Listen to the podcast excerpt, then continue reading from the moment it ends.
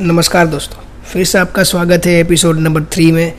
आपने पहले और दूसरे एपिसोड में जाना, मैं क्या करता हूँ, मैं कैसे स्कूलिंग और चार्टर्ड अकाउंटेंसी में आया, और अब हम आगे बात करेंगे प्रैक्टिकल वर्ल्ड के बारे में, जहाँ से हमने छोड़ा था कि प्रैक्टिकल वर्ल्ड में जैसे आया मैं आर्टिकलशिप करने में क्या होता है, आपको जो आपके जो प्रिंसिपल होते हैं, जिनके अंडर आप आर्टिकल आर्टिकलशिप कर रहे होते हैं, उनके जो क्लाइंट्स होते हैं वहाँ पे जाना है उनका ऑडिटिंग इनकम टैक्स का जो कुछ बुक्स और वो सब कुछ रहता है, जो सीए का काम होता है, वो आफ्टर बिकमिंग चार्टर्ड अकाउंटेंसी जो आपका काम रहता है, वो आपको प्रैक्टिस करना है, यानी कि सीखना है।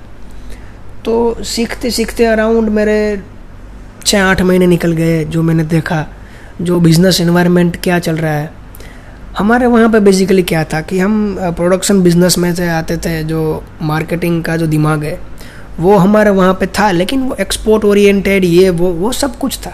लेकिन क्या नहीं था? जो नहीं था, वो मैंने देखा डिजिटलाइजेशन यानी कि जो मेगा सिटी है मेट्रो सिटी है, उनमें जो डिजिटल एक्सपर्ट एक्सपर्टाइज है, लोगों में एक्सपर्टीज दिखती है। डिजिटली वो कितने एक्टिव है? डिजिटली बिज़नेस में आ चुके हैं। E commerce digital agency content making ये सब चीज़ें अभी पिकअप पे थी। जिस टाइम इंडिया में लोग सोच रहे थे कि हम भी अपना ई कॉमर्स का कुछ ब्रांड बनाएँ, उस टाइम की बात चल रही है। तब भी मैंने सोचा कि this is good time to start कुछ करना चाहिए, जो लोग कर रहे हैं। तब मुझे डिजिटल का डी भी पता नहीं था कि क्या होता है, कैसे स्टार्ट करना चाहिए।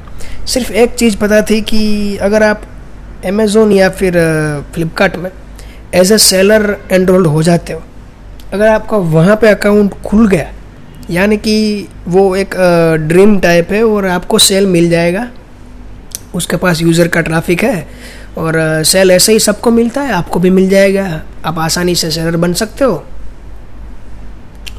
तो फिर मुझे लगा कि वो आइडिया अच्छा है मतलब वो भी मतलब करना चाहिए। तो फिर सोचा कि चलो वो कर लेते लेकिन प्रोडक्ट की बात आती है, प्रोडक्ट क्या लगाएगी उसमें? तो हमारा एक ग्रुप था, उनमें फ़ैशन डिज़ाइनर्स थे तीन मेरे ग्रुप के ऐसे फ्रेंड थे और दो फ्रेंड्स ऐसे थे जो फोटोग्राफी और ये सारी चीज़ों में थे। हमने सोचा, क्यों ना हम एक पर्सनल ब्रांड बनाते और वहाँ से स्टार्ट करेंगे एग्जीबिशन कर देंगे। अहमदाबाद में सबको पता चल जाएगा और इमेच्योर दिमाग होता है ना जो जो सोच लेता है कि हमने एग्जीबिशन कर दिया, लोग आ जाएँगे, पाँच दस हज़ार लोग आ जाएँगे स्टॉक बिक जाएगा, फिर हम अमेजोन में जा सकते हैं। लाइक वैसा जो इमेच्योर दिमाग होता है, वो सोचता है सीधा सक्सेस वो देखता है सीधा सक्सेस तो ये हुआ। फिर हमने चीज़ें बनाने स्टार्ट कर दी। उनको मैंने बोल दिया कि आप चीज़ें बनाने लगो। मैं इन्वेस्टर को मना लेता हूँ। इन्वेस्ट में भी उतना कुछ था नहीं। साठ सत्तर हज़ार रुपये एक लाख रुपए से भी कम था। देखने जाओ तो मैंने घर पे आके बात की पापा को कि मैं ऐसा कुछ करना चाहता हूँ। आप मुझे सपोर्ट करो। तो फिर उन्होंने बोला कि प्रोजेक्ट क्या है एक्चुअली उसमें आप कैसे करोगे? ये, वो।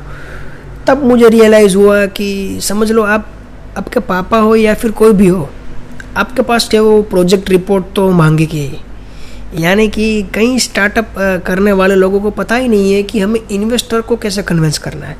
इन्वेस्टर को कन्विंस करने के लिए आपको प्रोजेक्ट रिपोर्ट बनानी पड़ेगी।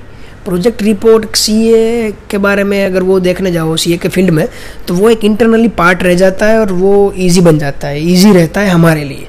जो दूसरे लोग हैं, उनके लिए ये ईजी नहीं रहता। तो startup tip number one to the new startup peoples कि आपको फाइनेंस के बारे में भी जानना ज़रूरी है।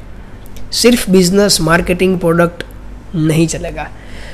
आपको पता नहीं है तो best thing today in nowadays is Instagram Facebook आप चाहिए इंस्टाग्राम पे किसी भी नाम से सर्च कीजिए hash tag finance hash tag accounts उनमें से जितने लोगों ने पोस्ट डाली हुई है, उनके अकाउंट में जाइए, उनको फॉलो कीजिए, उनके पोस्ट को लाइक कीजिए दो तीन दिन तक उनके साथ कन्वर्जेशन कीजिए और जानिए अबाउट फाइनेंस क्या होता है।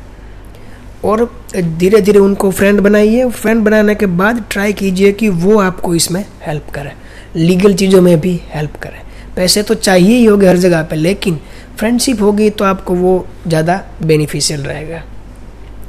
तो ये थी startup tip number one about finance and accounting about convincing a investor ये सिर्फ़ ऑन पेपर रहता है। आपको कहीं ना कहीं इन्वेस्टर के पास जाना पड़ेगा सौ, डेढ़ सौ, दो सौ, पाँच सौ टू कन्वेंस योर प्रोजेक्ट हर कोई बंदा, हर कोई लोग आपके लिए वेट नहीं कर रहे कई लोग आपको अंदर भी नहीं आने देंगे। अगर किसी ने अंदर आने दिया तो वो आपको सुनेंगे भी नहीं। कई लोग सुनेंगे तो आपको इतने क्वेश्चंस करेंगे कि जितना आपके पास आंसर्स भी नहीं होंगे।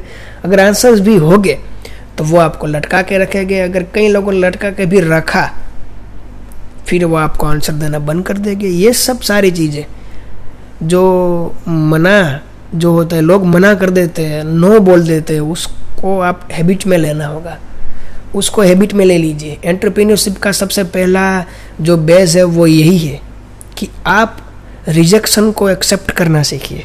Rejection is a part of life और रोज होता है, हर जगह पे होता है, आपके साथ होगा और हर दिन होगा। ये था हमारा एपिसोड नंबर थ्री आगे हम एपिसोड नंबर फोर में जानेंगे कि कैसे आगे के पॉइंट्स कवर होते हैं स्टार्टअप में और क्या करना चाहिए। Thank you for the listening